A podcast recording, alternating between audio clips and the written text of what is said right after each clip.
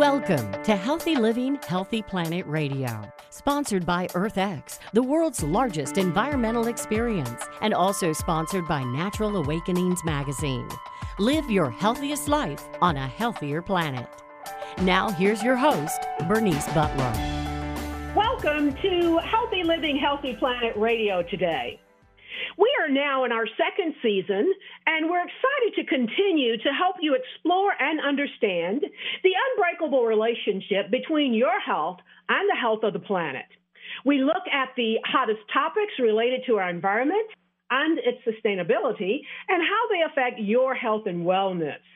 Here, issues like climate change, plastic pollution, extreme weather events, and others will meet up with everyday impacts like allergies and asthma, digestive issues and gut health, cancers, lung and heart issues, and more. So, listen in today as we interview experts for today's show on global warming and climate change, the economics of climate change. Now, the fourth National Climate Assessment that was published in 2018 warned that if we don't curb greenhouse gas emissions and start to adapt, that climate change could seriously disrupt the U.S. economy. Warmer temperatures will set in motion some very significant occurrences that will damage property and critical infrastructure, as well as impact human health and productivity and negatively affect many of our economic sectors, all the way from agriculture to tourism.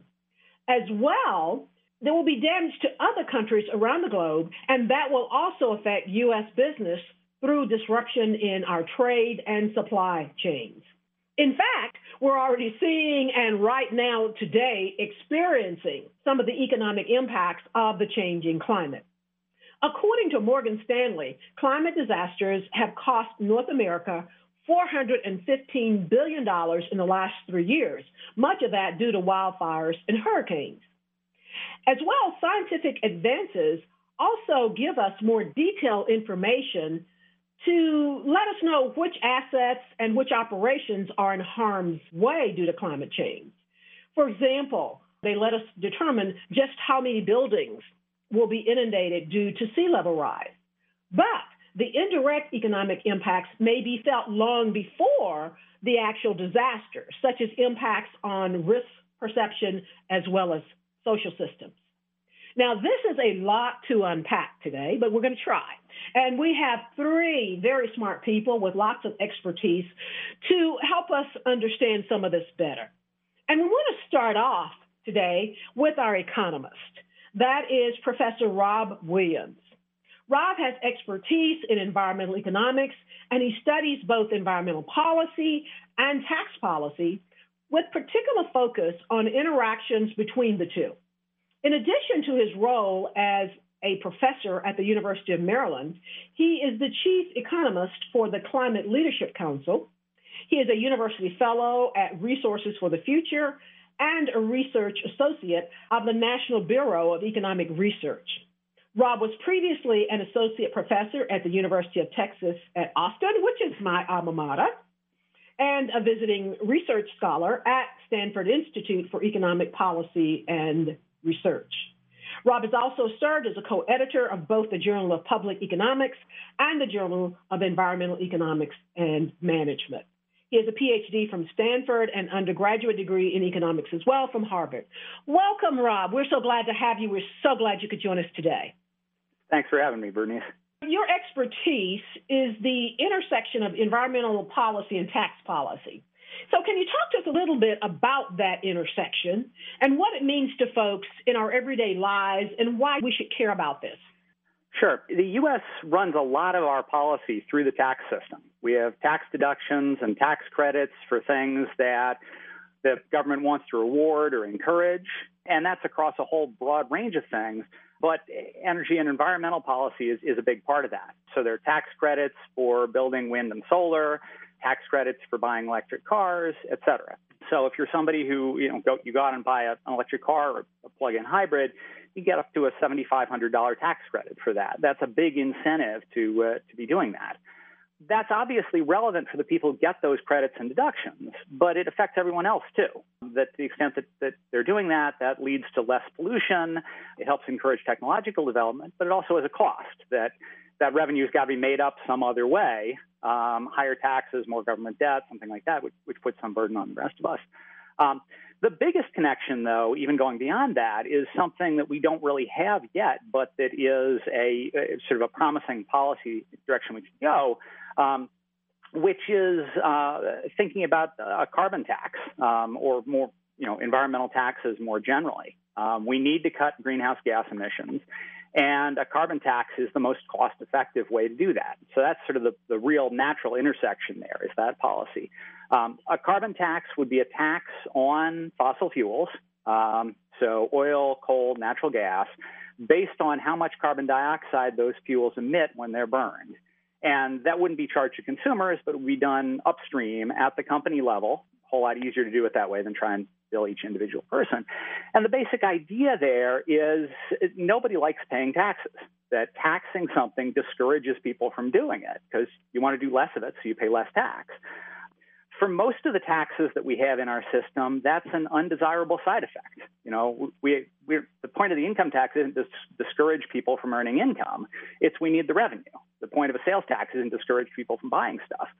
Sort of that undesirable side effect. For an environmental tax like carbon tax, discouraging it is the goal. You know, that, that's the policy. Um, so, and it's a very cost-effective way of doing that. So, and there's widespread agreement that, uh, especially among economists, that a price on carbon, such as a carbon tax, is, is a central element of a climate policy. I, I was going to say climate change is going to affect everyone.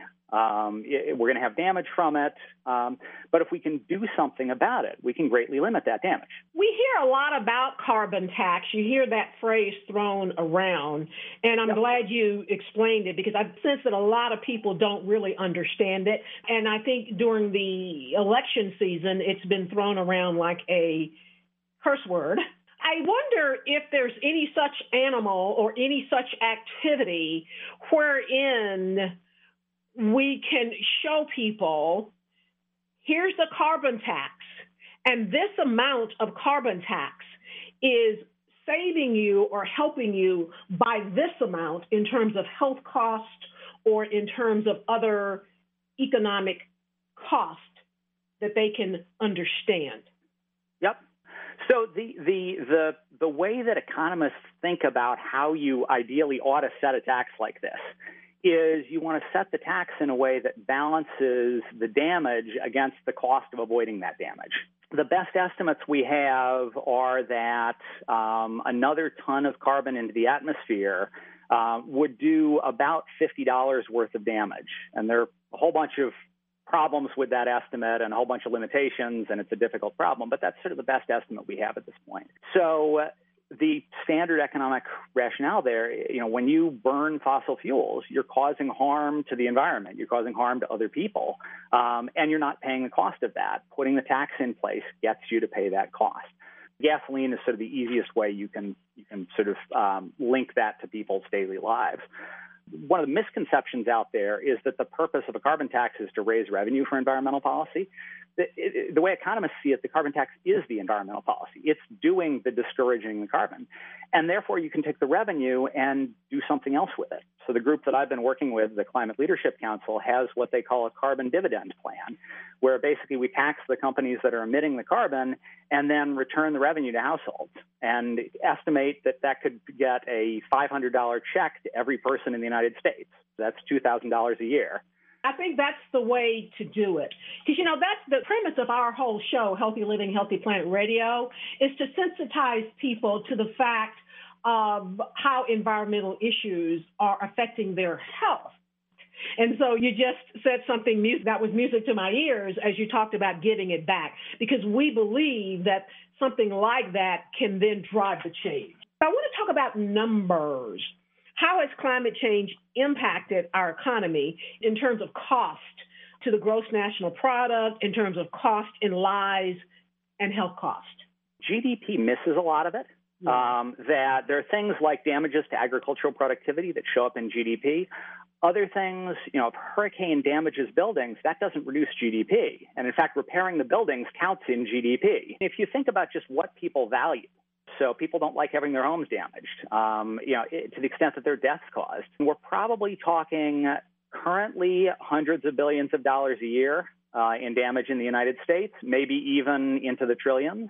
Um, bad storms, hotter heat waves, more drought, sea level rise, all of it becomes more likely with climate change but we can't nail down a particular one. So it's going to get worse. We've been with Dr. Rob Williams, and we will be right back for him to make us smarter on the other side of the break. Thank you, Rob. We'll be right back. And we want to give a shout out to our sponsors. That is EarthX, the world's largest environmental experience, promoting environmental awareness through expo, conferences, film festival, interactive experiences, and now EarthX streaming TV. For EarthX, Earth Day is every day. So join the movement, keep in touch, and add to the conversation at earthx.org. Our other sponsor is North Haven Gardens, the leading horticultural organization in Dallas since 1951, as well as Natural Awakenings Dallas Fort Worth Magazine, the Green, Healthy, and Sustainable Living Authority for the DFW Metroplex and North Texas communities. Print issues of Natural Awakenings can be found in all Whole Foods, natural grocers, central markets, sunflower shops, and online, free for download at nadallas.com. Check them out and find out about the Frisco Green and Healthy Living pages coming soon. Thank you, sponsors.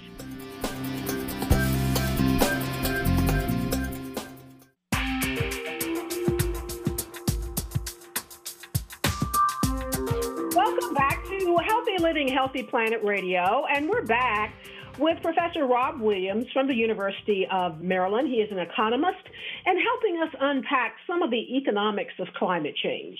Again, thank you for being with us, Rob. I want to delve a little bit more into the various countries and populations. Are there particular countries or populations that are hit harder by the impact of climate change on the economies? How much so, and why would that be? Yeah, there are. The I mean, it's going to affect the entire world. It's a global problem, and all over the world, you're going to be changing the climate. But there are places that are more vulnerable than others. So places where people spend more time outside, obviously the, the climate change matters more. Poorer countries where they have less ability to adapt, less air conditioning, stuff like that. Um, places that are more dependent on agriculture, that uh, you know that that's one of the industries that's going to be most most damaged um, by climate change. Um, places that are really close to sea level, that the sea level rise from climate change. If you're a country where your big cities are all right on the coast, just a couple feet above sea level, that's a big deal. Um, warmer places, uh, so that you know. It, there are places in the world where being a little bit warmer you'd think might actually make them a nicer place to live, but there are also places where being warmer becomes a big problem. Um, so, you know, if you're thinking sort of a, a, place that would be a real disaster, like a place like Bangladesh, where they're already vulnerable to flooding, it's a poor country, it's hot, sort of has a lot of these. But there are there are even some surprises on this. So in Alaska, you would figure like Alaska is a place where getting warmer would make it better. But Alaska is actually of the U.S. states, it's one of the places that's seeing the biggest negative impacts right now. And that's partly because the dynamics of climate change have bigger effects near the poles. So Alaska sees a bigger change. But also, they're having things like uh, permafrost melting. And so there are places where people's houses are shifting because the ground underneath them is thawing. Um, and that's causing huge. So, so you know, there, a place like Alaska, you'd figure it would actually, it might even do better, but it doesn't. It's actually really badly hurt. Um, so it's a complicated problem. There are some surprises, but but there are those general patterns I mentioned. I think we in Texas could show the Alaskans something because the ground under our houses shift, but it's because of dry drought. Same problem, different causes. And probably linked to climate change too, yeah. What are some of the most effective things that we can do to turn the tide on the economic cost of climate change? And what do you think could be the monetary impact of some of these things we can do to help? So, I, I, mean, there are things that you can do to mitigate the uh, the damages, even for a given amount of climate change. So you can think about sort of ways society can adapt to to warmer temperatures. You know, get more air conditioning, build seawalls, stuff like that. Um, but it's generally going to be a lot more cost effective to try and you know limit the problem, mitigate the sort of reduce the the, uh, the amount of climate change. Um, I hear a lot of people talking about sort of what they can do at the individual level. You know, can I buy a hybrid car? Can I fly less? Maybe I'll become a vegetarian. I even have friends who are talking about having fewer kids because they want to have less effect on climate change, which mm-hmm. seems like a huge sacrifice to me. But but people think about it, and and those things are fine. But there's not much you can do at the individual level with stuff like that. This is really something that needs national or even global level policy. And so it's much more effective to be pushing for those kinds of policy changes. Um, vote for candidates who will, who will do something about climate change. Mm-hmm. Um, and um, so I've already mentioned a carbon tax. Mm-hmm. Um, you know, cap and trade could also work. Um, policy to encourage uh, technological development. There are, a variety of policies uh, or policy combinations that, that could be really effective. But but at an individual level, sort of the most effective thing you can do is, is is push for the politicians who will support those things. Last thing, and we like to say on this show too, is to talk about it. And a lot of other people come on and say talk about it because I sense that people really need to have a more fluent understanding of cap and trade and carbon taxes. So then when they hear it being thrown around for other people's reasons that they don't take it and accept it as a dirty word. Are there any innovations or changes or other things or occurrences out there on the horizon related to climate change that are expected to have a significant economic impact? So let me talk sort of two broad areas here. One is sort of policy developments that a lot of other countries around the world are starting to take action. Um, the European Union has put in a carbon price on a big chunk of their economy. China, which is now the world's biggest greenhouse gas emitter, it passed the U.S. a few years ago. It's fast growing. Just put in a carbon price on a big chunk of their economy. Um, this is a global problem. It, it, needs a global solution, and no one country by itself can solve it. Um, but other countries are starting to move, which is really encouraging. Um, though, if the U.S. could be a leader, that would probably get other countries to move a lot faster. You said they put in a carbon tax on a big chunk of their economy. What does that mean? It's major emitting industries. Okay. Um, so electric power, metals, stuff like that. Um, the uh, it's not covering every source of emissions the way you'd really like, but it's a start. And I imagine that's how most countries are going to do: start with one sector, or as you say, one chunk, and then move on. We've been with Professor Rob Williams from the University of Maryland with his expertise in environmental economics. Thank you. We really appreciate it. We're going to turn now to our next guest, another expert, and we're so happy to have him with us, and that is Jesse Keenan, PhD. Jesse is an associate professor and social scientist with the faculty of the School of Architecture at Tulane University in New Orleans. His research focuses on the intersection of climate change, adaptation, and the built environment. Jesse has previously advised on matters concerning the built environment for agencies of the U.S. government, for governors, mayors, and Fortune 500 companies as well. Jesse also formerly served as the area head for real estate and built environment on the faculty of the Harvard Graduate School of Design. He is author of the New York City 2040 housing, the next 1 million New Yorkers, and climate adaptation, finance, and investment in California, as well as many, many other publications. Jesse holds a law degree as well as a master's of science in real estate and the built environment. Thank you so much for being with us, Jesse. We really appreciate it. Oh, listen, thank you so much for having me. And it's great to hear your prior guest and maybe build upon that conversation because it's a great one. Exactly. Jesse, from your work perspective, how do climate change and the economy connect or intersect? And again, why should that matter to our listeners from your perspective? Yeah, so I, you know, I, I think building upon uh, your what your guest has gotten to there, um, I think is really critical, and maybe thinking about it at a perhaps more applied sense, uh, perhaps even thinking about it at the household level. And I think what we're seeing now um, is a broader realm of uh, two ways to think about climate risk. And we can think about it in terms of physical risks and the extent to which climate impacts or climate attributed impacts, not all impacts are um, attributable to climate change, of course, given natural variability, another phenomenon. But those impacts um, shape everything from the price of food that we eat and the, the, how much money we have at the end of the month to buy groceries and make trade-offs between things like groceries and medicine, um, or how much uh, uh, we can afford for our electricity bill to even have air conditioning. But it also shapes a number of things in terms of production and consumption. And particularly in my area, uh, the consumption of housing, uh, real estate uh, in particular. Um, so that's a physical risk, and that shapes, you know, infrastructure. It shapes goods and services. It shapes a whole variety of things. But we also have transition risks, and transition risk can come from a couple of different avenues, including policy itself.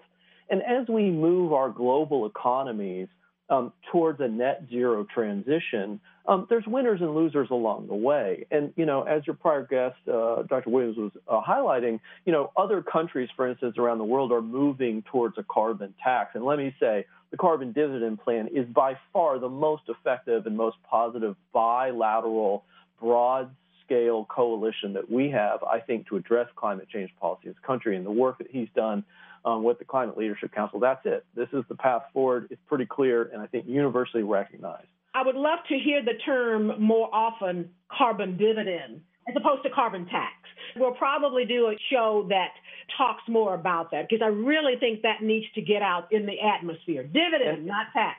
And how we spend that dividend, thinking about matters of social equity uh, and a wide variety of issues related, allied issues associated with environmental justice, it's all there. But let me go back to transition risk for a second because think about this different countries around the world, they're moving, they're making investments, they're making capital investments in new research and development, new modes of production and consumption that are in this net zero. And uh, we have a transition risk right here at home that if we don't catch up, we don't make those investments, we lose out in terms of labor market participation and intellectual property in this broader advancement. So there's physical risk and then there's transition risk, and that can come in a lot of forms as we sort of parse the winners and losers of transitioning to this new net zero economy. Thank you so much. And I agree, there's a fear with me and my other green friends that we are falling behind in this transition, and we're all wondering can we catch up? So thank you for bringing that up. I want to talk, though, about the fact that it impresses me so much, as I've mentioned to you before, and that is that you are among some of the first scholars to study the relationship between climate change and real estate, including the first to publish peer reviewed evidence of the existence of a climate change signal in a real estate market and in a mortgage market. And that was my other life was real estate development. So it very much interests me. Thank you so much, Jesse. We really appreciate your help. We will be right back to really unpack this more after the break.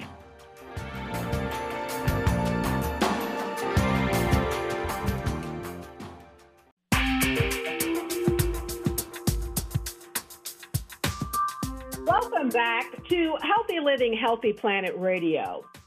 We are back with Dr. Jesse Keenan, and he's talking to us about climate change and the economy. And more specifically, we want to really delve into it with Jesse about the intersection of climate change and real estate, as well as its impact on the mortgage market. As I said, this is fascinating. So, can you tell us more about that, Jesse? Yeah, and you know, I think the relationship between housing and the built environment and climate change is certainly one that's an emerging field of study. Um, but in that, there's a wide variety of relationships here. And I think um, just to pivot to health for a second before we jump into the economics, and indeed they're cer- certainly closely related.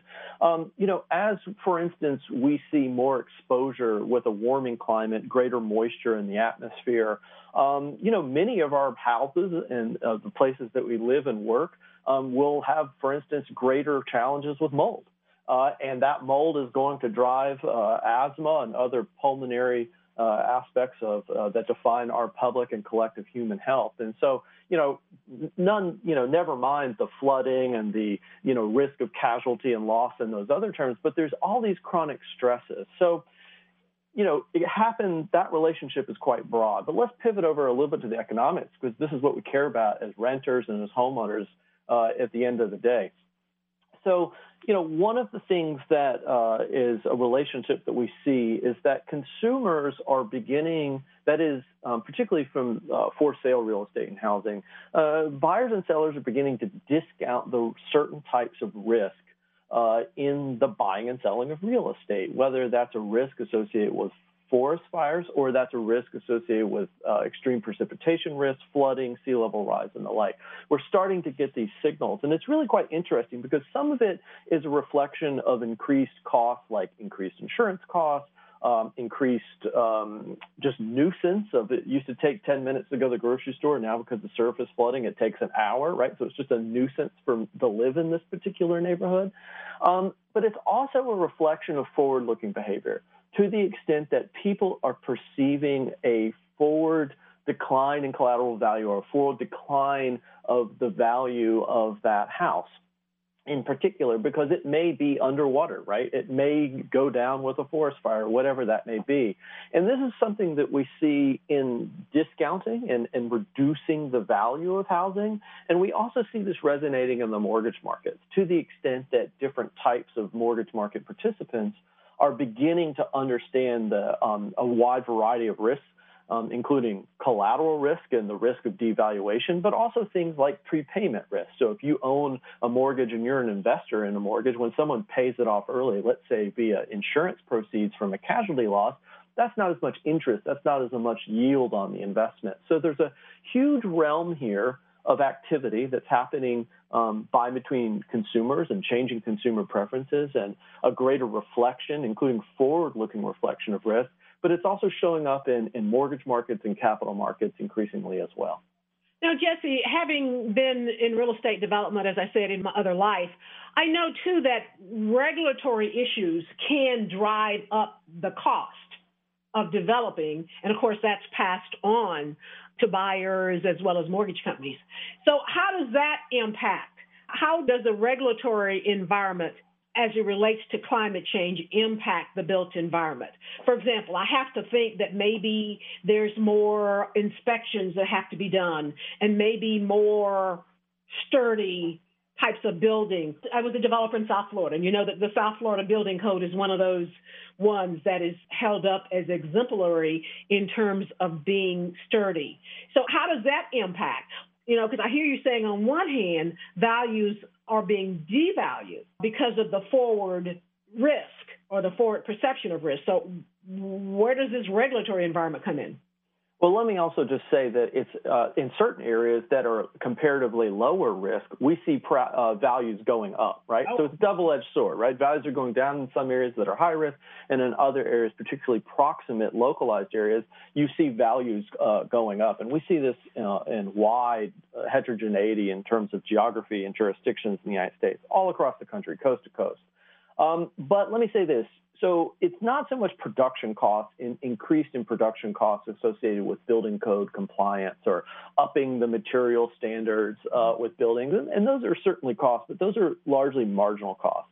What it really reflects and the real challenge ahead of us, and this relates to regulatory costs that you cite in terms of zoning and land use regulation, um, is scarcity of land. And I think where we're at now is that we recognize that some areas, whether it's a function of urban service delivery, infrastructural capacity, or just the defensibility or feasibility in terms of engineering, um, adaptations and mitigation, uh, risk mitigation uh, to climate change impacts, it, it, these places simply aren't going to uh, be able to house housing, right? Um, and that we are going to have, in many, uh, particularly urban areas, this will be a challenge, um, just less developable land, right? And there becomes a land scarcity, and that indirectly uh, challenges affordability of housing. Um, and that's a major problem because you can't look at this just in a kind of unidimensional notion of risk, right? That we're just looking at housing. Um, that, uh, that uh, we have to look at it in terms of public health. You have to look at it in terms of affordability, community resilience. There's a wide variety of lenses here that reflect a wide variety of parallel stresses. Um, that are happening. But at the end of the day, this is also not just about risk, but also about opportunity because we can now think about infill development that's developing in higher densities um, in uh, more urbanized areas that have the benefit of accessibility, a low, lower carbon footprint. Uh, and I mean accessibility in terms of transportation, education, healthcare, et cetera. So we have the tools for sustainable urban development. Um, and in that regard, there's an opportunity.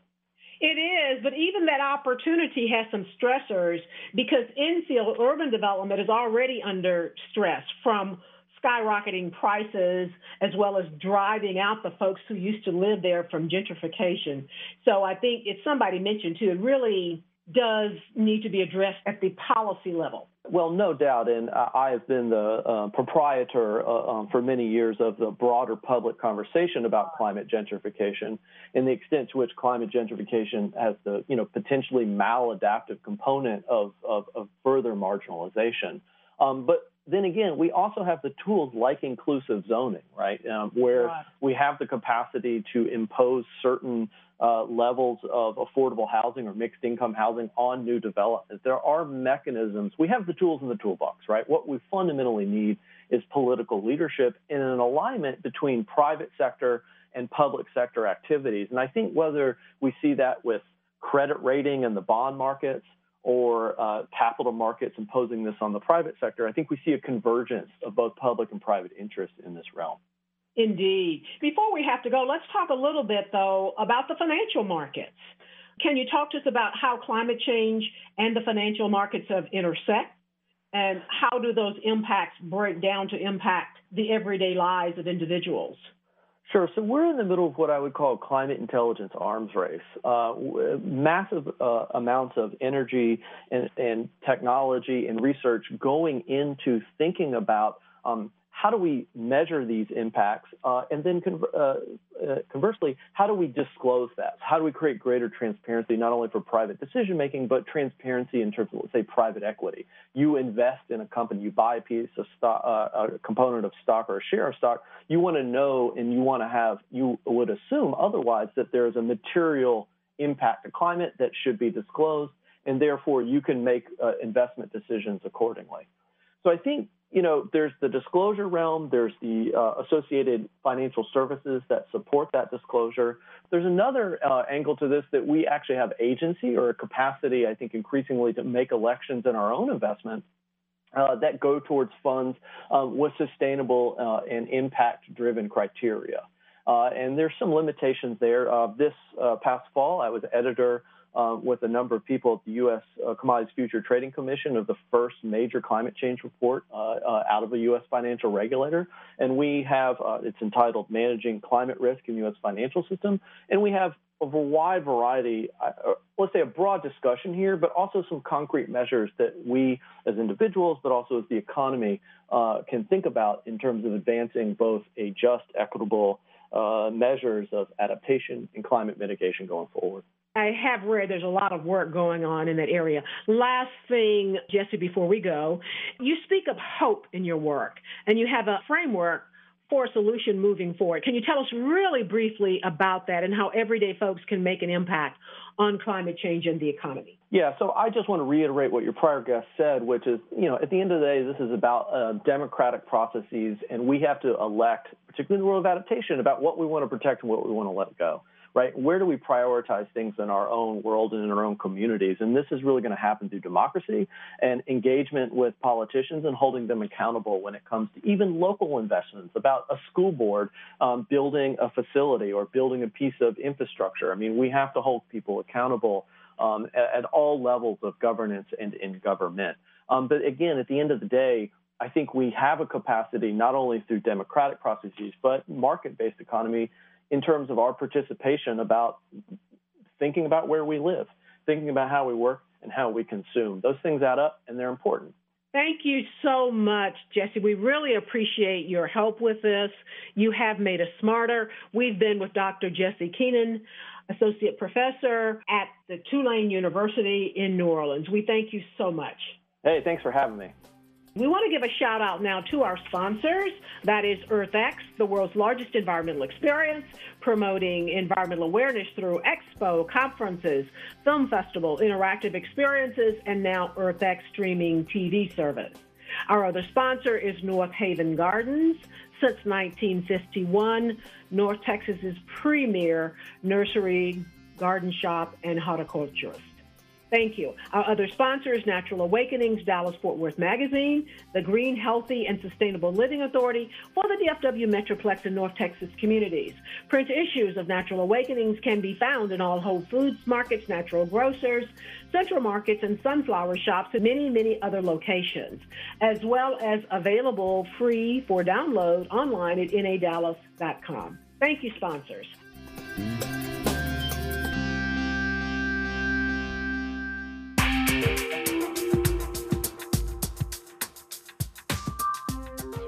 Welcome back to Healthy Living, Healthy Planet Radio.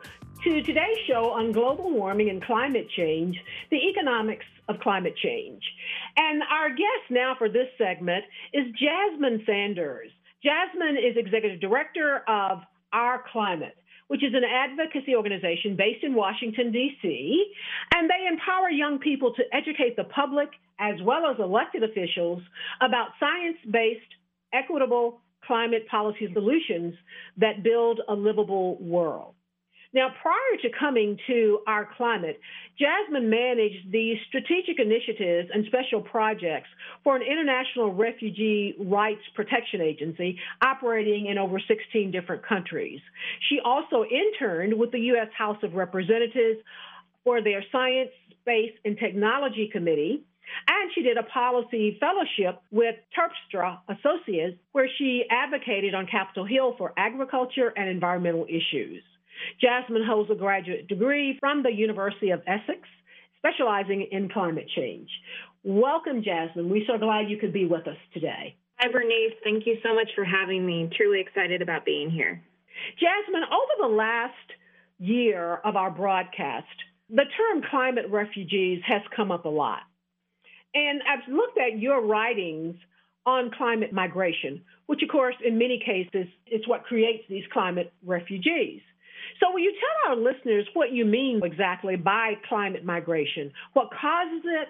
Who is affected by it? And why are those who are affected so affected? Yeah. So, you know, climate migration occurs when stressors such as changing rainfall, heavy flooding, wildfires, and sea level rise put pressure on people to leave their homes and their livelihoods behind. It makes their homes uninhabitable and it looks different around the world. But one thing we do know is that it can no longer be ignored.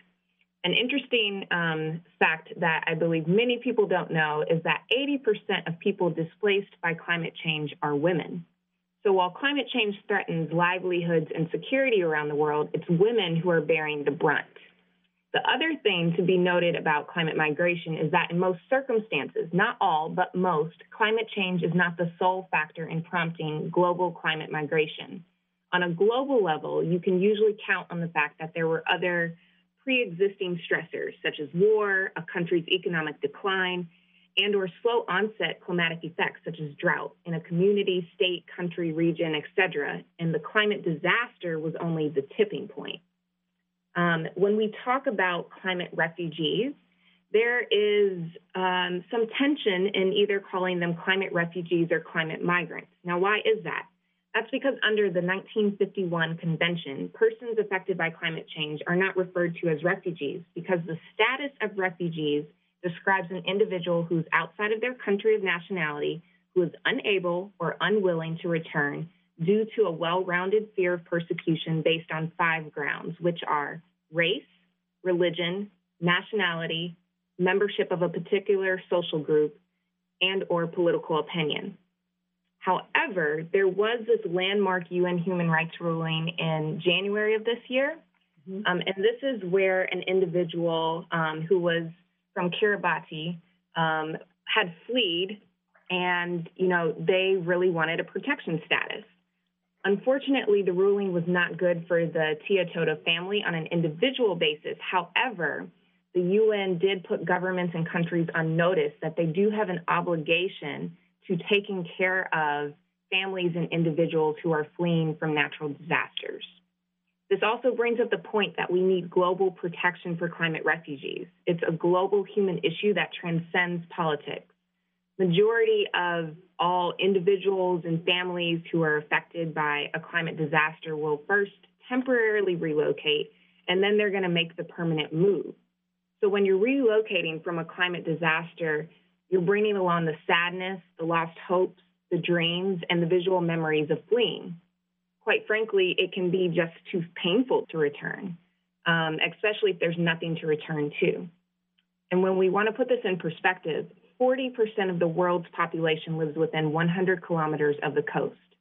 So climate refugees can live anywhere in the world, ranging from the Pacific Island states such as Kiribati and Tuvalu that are dealing with sea level rise, to farmers in countries in West Africa who can't cultivate their crops or raise livestock anymore because of drought and flooding, to a multi generational family who's resided in New Orleans for decades and their home has now been damaged by a Category 5 hurricane and unsurvivable storm surges. When we yeah, talk we- about the intersecting effects of climate change, it's communities of color who are disproportionately impacted. And we know a lot about the migration here in Dallas. I was still in South Florida in Miami when Katrina happened, but my relatives were here. And even now, almost what, 10, 15 years later, Dallas still can talk about their statistics of the migration as a result of Hurricane Katrina. But let me ask you this, Jasmine. I have to think that there's some impact or some intersection with climate migration in the worldwide global immigration issues and immigration experiences that the globe is having. Can you talk about that a little bit? Of course. You know, migration in general, immigration in general, has become so politicized. Um, and now you put climate change on top of that, which is another hot topic. Um, and the world, unfortunately, is just not a friendly place right now for new people showing up where you are.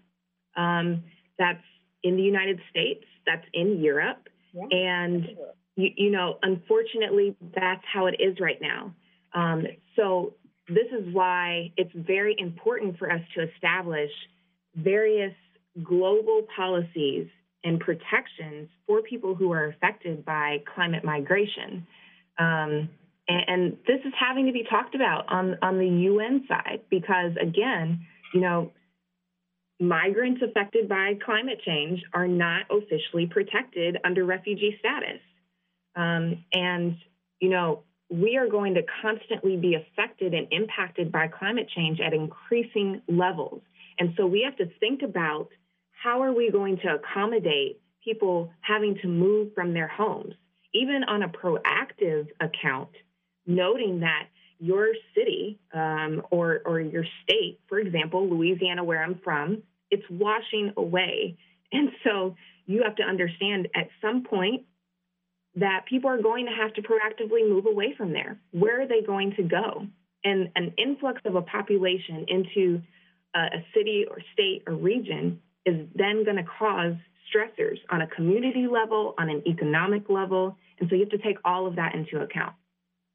Is everybody or the total society, not just the folks who have to move around, being affected by climate migration? Some of it we've talked about, but I think it's just very important for people to understand so that those who are not affected or who perhaps think they're not or think they're never going to be affected, that they understand that it does and can impact them as well. Right. Um, I think that's a great question. Um, you know, this goes back to the influx of a new population into where you are. Um, we very much need to be aware of what are the existing stressors in wherever we live. Um, and then when you get an influx of a population who does not belong there, what is the welcome like? Are you embracing them as part of the community? Are you making sure that there are jobs available? Um, how are they impacted just on an everyday basis? You know, we have the intersecting effects um, of climate change. And often when we talk about those, we only talk about the environmental and the economical standpoint. We don't really get into the racial, the migration, the food insecurity, the housing, the sociocultural. And so all of these effects disproportionately impact communities of color and disproportionately impact women. And so we then have to, when we're embracing new people into our communities, and if we want to actually be proactive about this, then we need to be having the conversation um, not just as policy and decision makers, but on the community level as well. Last thing, and then we really must go, even though I hate to go. Does climate migration have any intersection with our current COVID crisis? Can you tell us very much so briefly about that so our listeners understand it and get it? Yes. Climate migration, uh, climate change, and COVID 19 are completely um, related and intersected.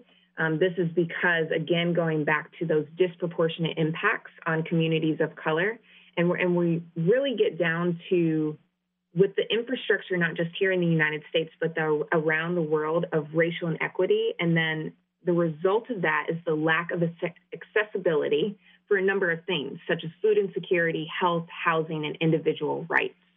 Um, and, you know, a, a bunch of people have been talking about how the COVID 19 crisis, how we've gone about um, solution finding and, and different laws put in place, that is definitely um, some of the procedures that we should take with addressing the climate crisis that we are currently in.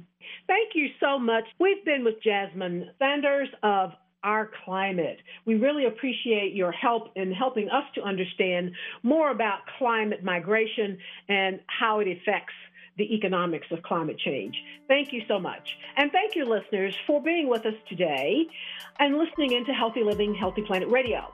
The conversation starts here, but our goal is for it to continue in your home, in your social circles, your workplaces, and at the water cooler, as well as in the grocery checkout line, so that we can all work together to realize that healthy living is simply not possible without a healthy planet. Our culture is the result of a trillion tiny acts taken by billions of people every day, like yourself. And each of those tiny acts can seem insignificant, but all of them add up, one way or the other, to the change we each live through. This is Bernice Butler. Thank you again, and join us again next week for more Healthy Living, Healthy Planet Radio.